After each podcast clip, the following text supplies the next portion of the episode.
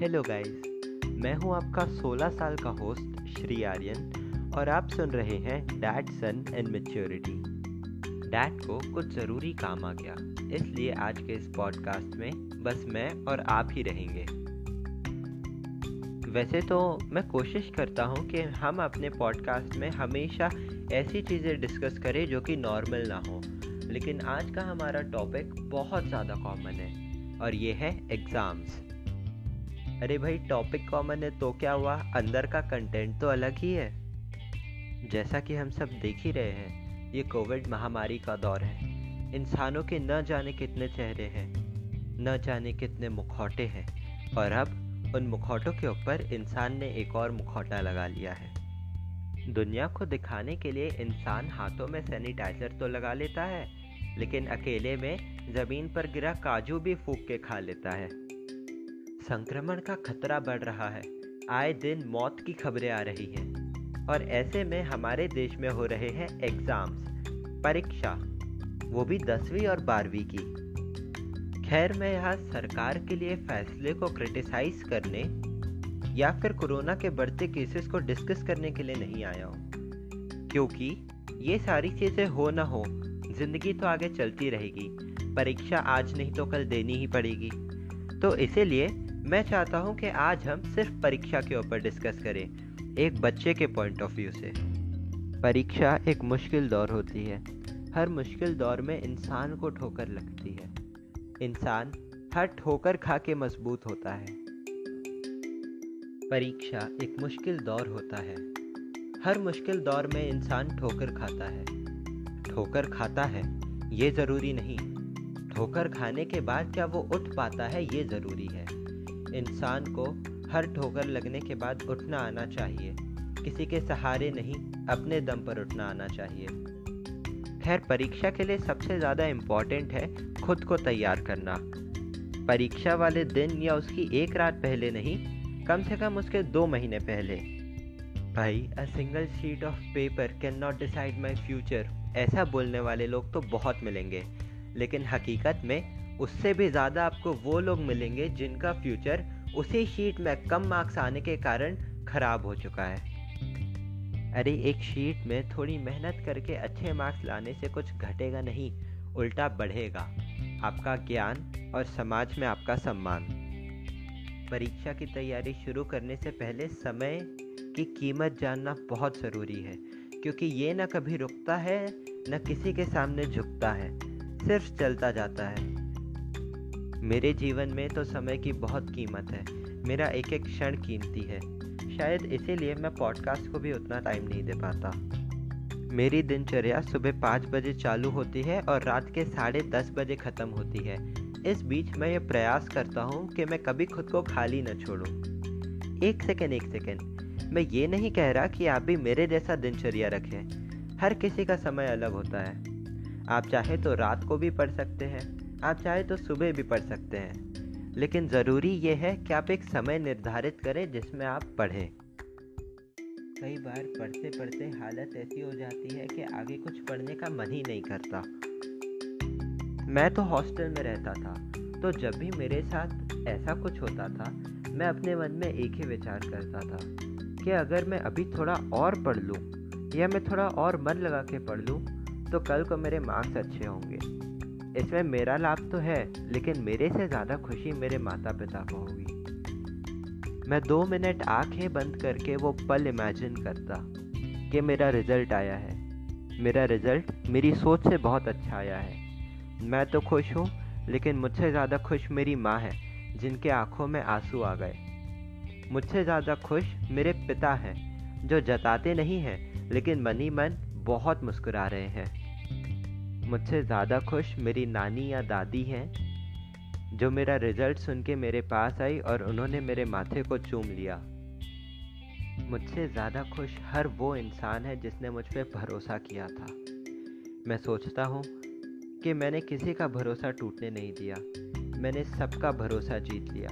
इसी लक्ष्य को दिमाग में रख के मैं आगे की पढ़ाई चालू करता हूँ। ये मुझे एक मोटिवेशन देती है, ये मेरी ड्राइविंग फोर्स बनती है याद रखें, हर बार हमारी ड्राइविंग फोर्स बनने हमारे माता पिता आसपास नहीं रहेंगे, जो अक्सर बोलेंगे कि बेटा फ़ोन छोड़, उठ जा, थोड़ा पढ़ ले। हमें खुद ही आगे बढ़ना होगा। आफ्टर ऑल ये हमारी लाइफ है। और हमारे पॉडकास्ट का एम ही ये है कि ये एक इंडिविजुअल को ग्रो करना सिखाए। कई बार एग्ज़ाम के पहले इतना नर्वसनेस होता है कि इतने दिनों से हम जो भी पढ़े, हम सब भूल जाते हैं। एक्चुअली हम भूलते कुछ नहीं। बस नर्वसनेस के कारण वो हमारे दिमाग में कहीं दब जाती है। इतने नर्वसनेस वाले माहौल में एक चीज़ ज़रूर कीजिए। लंबी सांस लीजिए और सोचिए, मैं ये कर सकता हूँ। मुझे ये करना होगा। मैं सब कुछ पढ़ रखा हूँ। मैं पूरी तैयारी के साथ आया हूँ। ये नर्वसनेस मेरा कुछ नहीं बिगाड़ सकती। जितने भी प्रश्न आते हैं मैं उन सबका उत्तर जानता हूँ। मुझे सही जवाब लिखना होगा अपने माता पिता के लिए, उनके चेहरे में वो मुस्कान लाने के लिए। मैं पूरी तरह कॉन्फिडेंट हूँ और मुझे सारे आंसर्स आते हैं।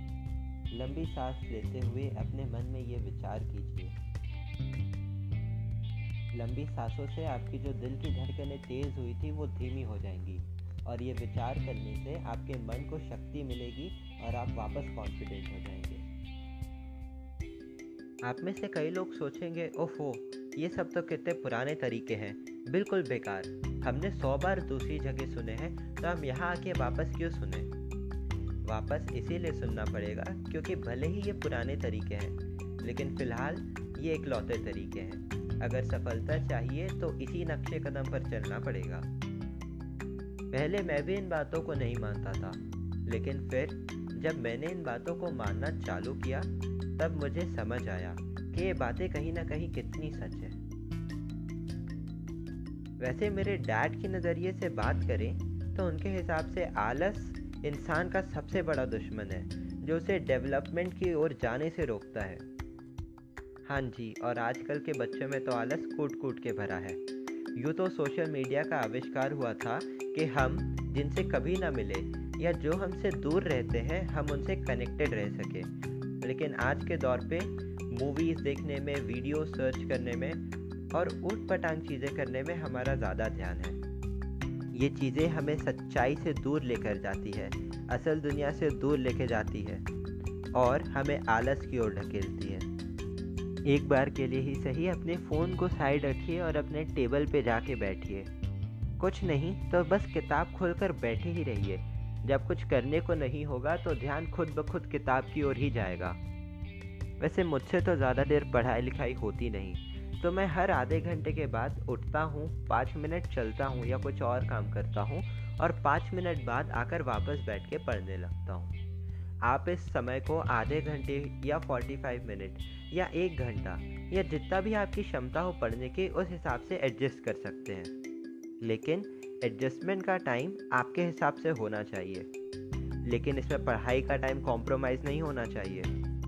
याद रखें कि हम पढ़ाई करते करते बीच में छोटा सा ब्रेक ले रहे हैं। हम ब्रेक के बीच में थोड़ी सी पढ़ाई नहीं कर रहे, इसलिए अपने ब्रेक का टाइम थोड़ा कम रखिए।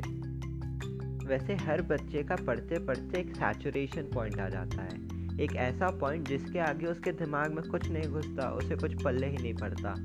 भाई मेरे केस में तो ऐसा बहुत जल्दी होता है। जब मेरे साथ ऐसा कुछ होता है, तब मैं कोई मीठी सी चॉकलेट खा लेता हूँ या फिर मैं थोड़ी देर सो जाता हूँ। इससे मेरे दिमाग को थोड़ा सा आराम मिलता है। आधे घंटे सोने के बाद या थोड़ी देर टाइम पास करने के बाद मैं फिर पढ़ने बैठ जाता हूँ। लेकिन वो टॉपिक नहीं जो मुझे समझ नहीं आया, उसके अलावा कोई दूसरा टॉपिक मैं पढ़ लेता हूँ और अगले दिन उस टॉपिक को चालू करता हूँ जो मुझे समझ ना आया हो। और मुझे वो चीज़ तुरंत समझ आ जाती है। यानी कई बार चीज़ें आसान होती हैं, बस हमें समझ नहीं आती क्योंकि हमारा दिमाग पहले ही बहुत भर चुका होता है। हमें थोड़ा सा वक्त देना होता है खुद को और थोड़ा सा रेस्ट देना होता है अपने दिमाग को ताकि हम नई चीज़ें ऐड कर सकें। इन छोटे छोटे पॉइंट्स के साथ आज के इस पॉडकास्ट को यही विराम देते हैं। वैसे चाहता तो था थोड़ी और बातें हो जाए इस विषय में, लेकिन समय इसकी इजाज़त नहीं देता। आखिर में मैं बस यही कहना चाहूँगा कि हमेशा मोटिवेटेड रहिए। खुद को इतना काबिल बनाइए कि आप जो काम करें, उस पर कोई दूसरा व्यक्ति उंगली ना उठा पाए, चाहे वो पढ़ाई का काम हो या कोई भी अन्य काम। समय को काबू में रखिए, समय के काबू में ना आइए। और जहाँ आपको लगे कि आप कमज़ोर पड़ रहे हैं, तब ये मत सोचिए कि आप ये अपने लिए कर रहे हैं। ये सोचिए कि आप ये कर रहे हैं ताकि आपके माता पिता के चेहरे में एक मुस्कान आ सके। धन्यवाद। आज का पॉडकास्ट यही समाप्त होता है।